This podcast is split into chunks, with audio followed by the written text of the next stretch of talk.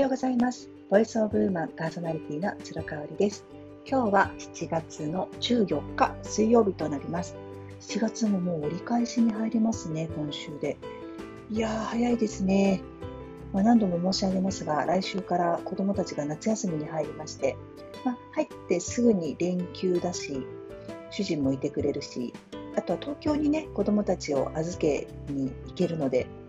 ちょっとね、7月の末は私、久々の夫婦時間と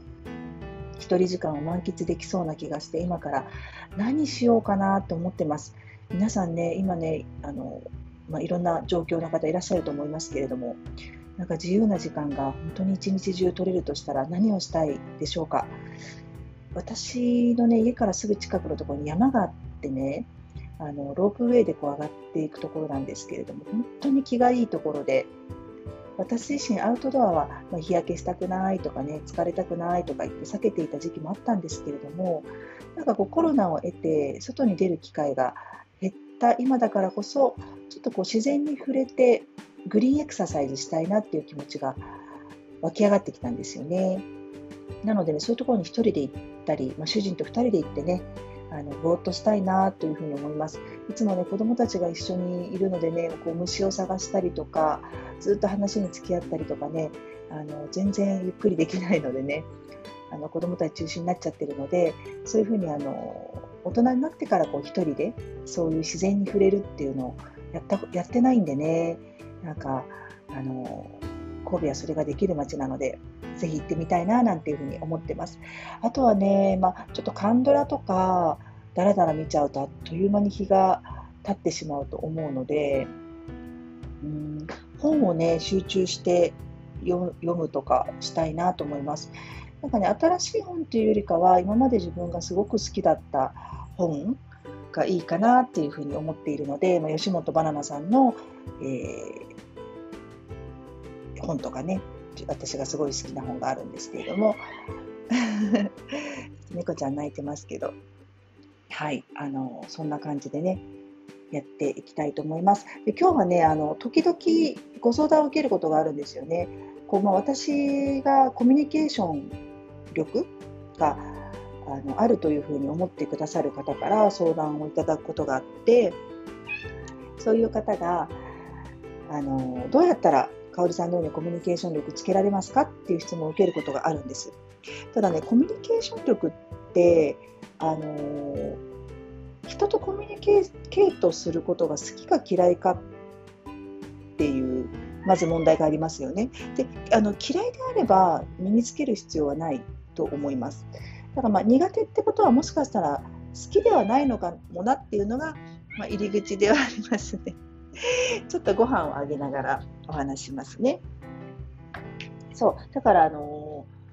ー、私たちってちっちゃい時からこう悪いところは直しなさいって親に言われてきた方もいると思うんですけれども、その悪いところっていうね、その判断基準自体がその方の親御さんの基準なんですよ。あるうちでは内向的でシャイであることが否定されているかもしれませんがあるご家庭ではあのそういう方はこうじっくりね本当に友達ができた時にじっくりと人間関係を育んでいけるからもうそれはそれでよしって言われて育つかもしれないんです。本当に正解はないので自分が苦手だなと思うことは嫌いだなって思っちゃうことこれすごい大事だと思うんですよね。まあ、食わず嫌いはやめましょうよっていう言葉があるように、まあ、一回やってみて例えばこう私に相談をしてくださった方っていうのは香織さんみたいになりたいなってちょっと思ってくださったからご相談をいただいてるんだと思うんですね。だったら一回私のように真似をしてやってみる。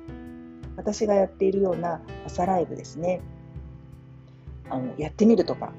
ライブ配信やってみるっていうのをあの一度やってみてはいいんじゃないかなと思います。じゃできない、いやいやいや、できませんってなった時になぜできないのかっていうのを書き留めるってことですね。ジャーナリングをするっていうのがすごく大事です。いやいや、できない、できない私はって言って終わらせるんではなくて、その奥にある自分の感情みたいなものをきちんと可視化するっていうのが大事です。なので、あの自分がねできないな苦手だなと思ってることをひょいひょいとこうやっている人が周りにいるんだとしたらぜひなぜこの人はできて私にできないんだろうっていうねあのそういう比較をして落ち込むってことじゃないですよ。なんで自分はあの二の足を踏んでしまうんだろうかっていうところをどんどん自分と対峙して掘り下げていくっていうねこの作業がね結構辛いんですけど癖になると